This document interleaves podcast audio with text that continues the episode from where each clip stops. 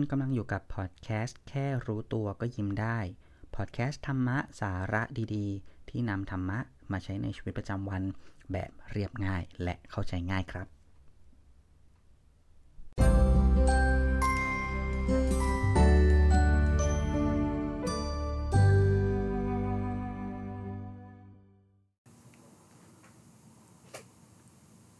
สวัสดีครับ กลับมาพบกันอีกครั้งใน EP ที่ 14 นะครับ ใน EP นี้ก็ห่างหายนะฮะตากันไปนานเกือบเกือบเดือนเลยทีเดียว ผมอัด EP นี้ในวันที่ 15 กุมภา2563 ก็เพิ่งผ่านพ้นวันวาเลนไทน์ไปแค่วันเดียวเมื่อวานนะครับ ถือว่าเป็นการห่างหายจากการอัดไปนานมาก ต้องขออภัยทุกคนด้วยเนาะในวันนี้ EP นี้ครับ ผมมีเรื่องที่จะมาชวนทุกคนคุยหรือมาเล่าให้ฟัง แล้วก็จะมาชวนทุกคนคิดไปตามๆกันด้วย หัวข้อในวันนี้มันเป็นเรื่องที่ตั้งชื่อเอาไว้เอาไว้ว่า อริยสัจสี่ฉบับคนเมือง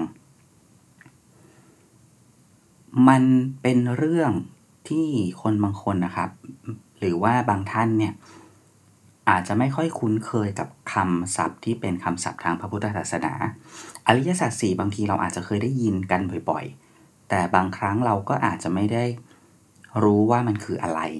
สำหรับบางคนเนี่ยอาจจะจำไม่ได้ด้วยว่าคำแปลน่ะมันคืออะไรบ้าง แล้วในอริยสัจสี่เนี่ยมันมีอะไรบ้าง วันนี้ผมจะเอาเรื่องนี้ครับ มาพูดให้มันเข้าใจง่ายมากขึ้น โดยที่ไม่ได้ลงไปในรายละเอียดเยอะนะครับ เนื่องจากว่าผมใช้คำว่าฉบับคนเมือง นั่นหมายความว่าทำให้มันง่าย ๆสำหรับคนที่อาจจะยัง ไม่ค่อยเข้าใจในเรื่องนี้ แต่ทำให้เขาเข้าใจในเบื้องต้นได้ก่อน ก่อนอื่นแล้วเนี่ย พอเราพูดถึงอริยสัจสี่ปุ๊บ เราก็จะจำกันได้ว่า อ๋อ มันมีทุกสมุทัยนิโรธมรรคสำหรับคนทั่ว ๆ ไปแล้วหรือบางท่านนะครับ พอฟังแล้วก็จะรู้สึกทันทีว่าโอ้เข้าใจยากและ มันคืออะไรนะคำแปลมันคืออะไรไม่เข้าใจเลย แล้วก็ ยิ่งไปกว่านั้นคือนอกจากจะไม่รู้ว่ามันคืออะไร ไม่รู้ความหมายแล้วเนี่ย ยิ่งไม่รู้เลยครับว่ามันเอาไปใช้ในชีวิตประจำวันได้ยังไง เพราะฉะนั้นวันนี้เรื่องที่ผมจะเล่าให้ฟัง ก็จะเป็นเรื่องที่เล่าแบบง่าย ๆ ไม่ได้แปลความไม่ได้เน้นแปลความหมายแบบตรงตัวนะครับตรงตัวตรงตัวโอ้ยขอโทษครับลิ้นพันกันไปหมดแล้วเพราะว่าสิ่งที่ผมต้องการจะเล่าเนี่ยผมต้องการจะใช้การเปรียบเทียบอริยสัจ แบบเข้าใจง่าย ๆ ในเบื้องต้น เป็นการเปรียบเทียบกับเรื่องราวในชีวิตประจำวันทั่ว ๆ ไป แต่ก่อนอื่นเนี่ยเราอาจจะต้องมาทบทวนกันนิดนึงก่อนว่า สิ่งที่เราเคยรับรู้ความหมายกันของคำว่าอริยสัจเนี่ยมันมีความหมายว่าอะไร อริยสัจมีความหมายว่าความจริงที่ทำให้คนเราหลุดพ้นจากทุกข์อันนี้มันเป็นความหมายที่แปลให้เข้าใจง่าย ๆนะครับ เพราะฉะนั้นเนี่ยไอความจริงที่มันทำให้เราหลุดพ้นจากทุกเนี่ยมันจะประกอบอยู่ด้วย 4 หัวข้อด้วยกัน ก็คือทุก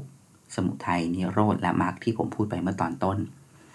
แต่ในที่นี้หรือในวันนี้ผมจะไม่เอาคำแปลของแต่ละคำมาใส่ลงไปนะ แต่ผมจะเล่าเป็นเรื่องให้ฟังแบบนี้แทนละกัน ปกติในทุกวันนี้ครับ เรามีเรื่องทุกข์ใจทุกข์กายกันอยู่ถูกต้องไหมครับ ลองมาคิดดูครับว่าในวันหนึ่งวันหนึ่งเนี้ย เรามีเรื่องทุกข์อะไรอยู่บ้าง แล้วเหตุผลของเรื่องที่เราทุกข์นั้นนะคืออะไร พอเรารู้เหตุผลแล้วเราเรามีเรื่องที่ทุกข์ใจแล้วแล้วเราก็รู้เหตุผลที่เราทุกข์แล้ว เราลองคิดต่อสิครับว่าอะไรเนี่ยที่จะเป็นคำตอบที่ทำให้เราหายทุกข์ในเรื่องนั้นๆ พอเราได้คำตอบมาแล้วนะครับ เราลองคิดต่อไปดูครับว่า แล้วเราจะมีขั้นตอนยังไง ที่จะทำให้เราเนี่ยได้ในสิ่งที่เราคิดว่าถ้าเราได้มันมาแล้วมันจะทำให้เราหายทุกข์เป็นเป็นขั้นตอนหรือเป็นวิธีการที่ต้องถูกต้องถูกวิธีด้วยนะครับ ผมยกตัวอย่างว่าถ้าวันนี้ผมมีความทุกข์หรือใครกำลังมีความทุกข์อยู่แล้วเนี่ยลองหาคำตอบให้กับ 4 หัวข้อนี้ หรือแค่สี่คำถามนี้ดู ว่า เราทุกข์เรื่องอะไรอยู่ทำไมเราถึงทุกข์กับมันเนาะแล้วอะไรที่ทำให้เราไม่ทุกข์ล่ะ แล้วจะมีวิธีการที่ถูกต้องยังไง ที่จะทำให้เราที่จะทำให้เราเนี่ยได้ในสิ่งที่เรา เออขอโทษครับ ที่จะทำให้เราเนี่ยไปถึงผลของสิ่งที่เราผลของสิ่งที่จะทำให้เราหายทุกข์ลิ้นพันกันไปหมดแล้ววันนี้งงไปหมดอะอะลองยกตัวอย่างดูง่ายๆแล้วกันนะครับ วิธีผมจะยกตัวอย่างเรื่องของของหลักการว่าวิธีการที่ถูกต้องคืออยังไง อย่างเช่น ถ้าเราทุกข์เพราะไม่มีเงินกินข้าวอะขอโทษ ถ้าเราทุกข์เพราะไม่มีเงิน เหตุผล เพราะว่าเราต้องใช้เงินไปกินข้าว เพราะนั้นเราก็เคยคิดว่าถ้าเรากินข้าวแล้วเราจะสบายใจเราจะหายทุกข์ เพราะฉะนั้นการกระทำของเราคือ เราเลยไปขโมยข้าวเลย หรือไปขโมยเงินเลย อันนี้ถือว่าไม่ได้เป็นวิธีการที่ถูกต้อง อันนี้ถือว่ามันเป็นการกระทำที่ผิดต่อหลัก ไม่ว่าจะเป็นต่อหลักธรรมะ หรือหลักมนุษยธรรม หรือหลักการกระทำที่ดีที่ในสังคมเขาตั้งกฎเกณฑ์ไว้ ทีนี้ไอการที่เราทำแบบนี้ครับ ในเรื่องราวต่างๆ ใน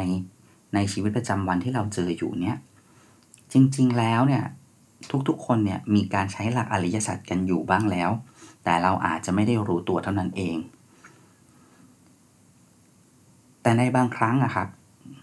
ถ้าเราถ้าทุกๆการกระทำนั้นอะเราได้ลองดูครับว่าเปรียบเทียบมันกับหลักอริยสัจสี่เนี่ยในการใช้ชีวิตประจำวัน มองให้ออกครับว่าสิ่งสำคัญ ที่เราทุกนั้นน่ะคืออะไร หาเหตุของความทุกนั้นให้เจอ เหตุที่เป็นเหตุจริง ๆ นะ ถ้าเมื่อเจอแล้วครับ เราหาคำตอบให้กับตัวเองได้ไหมครับว่า อะไรที่มันจะทำให้เราหายทุกข์แบบสิ้นเชิงแบบแท้จริง แล้ววิธีการที่เราจะทำให้ตัวเองหายทุกข์อย่างแท้จริงนั้นเป็นเป็นวิธีการที่ถูกต้องนั้นเราควรจะต้องทำอย่างไร ผมจะยกตัวอย่างอีกเรื่องหนึ่งให้มันเข้ากับธีมในวันวาเลนไทน์พอดีละกันเนาะในเรื่องของความรัก ถ้าเรากำลังมีทุกข์ใจเพราะความรักครับ เหตุผลเพราะว่าคนที่เรารักเขาอาจจะไม่ได้รักเรา เท่ากับว่าเราไม่ได้สมหวังในสิ่งที่เราคาดหวังไว้ แล้วเรารู้สึกว่าถ้าเขามารักเราแล้วเนี่ย มันทำให้เราหายทุกข์ คือมันทำให้เราสมหวังได้ หมายความว่าถ้าเราได้สิ่งนั้นมา เราจะได้ดังใจเราจะสมหวัง ถ้าอย่างนั้นวิธีการคือ เราจะทำยังไงให้คนคนนั้นมารักเราล่ะ เราจะไปบังคับเขาไหม เราจะไปเปลี่ยนแปลงเขาได้ไหม ซึ่งถ้าเราคิดกันดูแล้วครับ เราอาจจะไม่ไปสามารถบังคับจิตใจหรือเปลี่ยนใจใครได้ เพราะขนาดตัวเราเองบางทีเรายังบังคับจิตใจตัวเองไม่ได้เลยถูกต้องไหมครับ เพราะฉะนั้นการที่เราเลือกที่เราจะไปบังคับใจใครให้เขามารักเรานั้นน่ะมันก็อาจจะไม่ได้ทำให้เราหลุดออกจากทุกข์ก็ได้ แต่ถ้าเกิดเราเลือกวิธีการที่จะทำให้เราหายทุกข์คือ ทุกสิ่งทุกอย่างมันอาจจะไม่ได้ดังใจเรา ไม่เป็นไรจะสมหวังหรือไม่ก็ตาม แต่การที่เราจะทำให้ตัวเรารักแบบไม่ทุกข์คือการเปลี่ยนวิธีการทำของเราทำให้คนที่เรารักรัก และทำให้ตัวเราเองรักตัวเราเอง ในเมื่อทุกสิ่งทุกอย่างในโลก มันไม่สามารถยึดจับอยู่ได้ เพราะการยึดจับจะทำให้มันทุกข์การปล่อยให้สิ่งที่เรารักอยู่ในสิ่งนั้น อยู่ในภาวะนั้น และเราก็อยู่ในภาวะนั้น ไม่จำเป็นต้องได้ดังใจเราทุกอย่าง ถ้าเราสังเกตดูให้ดีครับ ว่าที่เราถูกใจนั้นสาเหตุมาจากใจเรา จริงไหม เราคาดหวังให้เป็นอย่างให้เป็นอย่างที่เราต้องการจริงหรือเปล่า ลองคิดในมุมกลับกันครับ ถ้าเราไม่คาดหวังเราจะถูกกับมันไหม นี่แหละครับ คือวิธีการทบทวนและการดึงการนำอริยสัจสี่แบบเบื้องต้น มาใช้ง่าย ๆ ในสไตล์คนเมือง อาจจะไม่ได้ลึกซึ้ง แต่สำหรับผู้ที่เริ่ม แต่สำหรับผู้ที่เริ่มต้นแล้ว ไม่รู้ว่าจะเริ่มยังไงดีในการนำธรรมะมาใช้ในชีวิตประจำวัน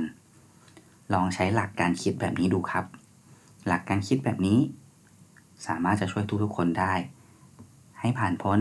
กับเรื่องราวที่เรากำลังทุกข์ใจอยู่ หวังว่าในช่วงเวลาในวันแห่งความรักที่เพิ่งผ่านไปนี้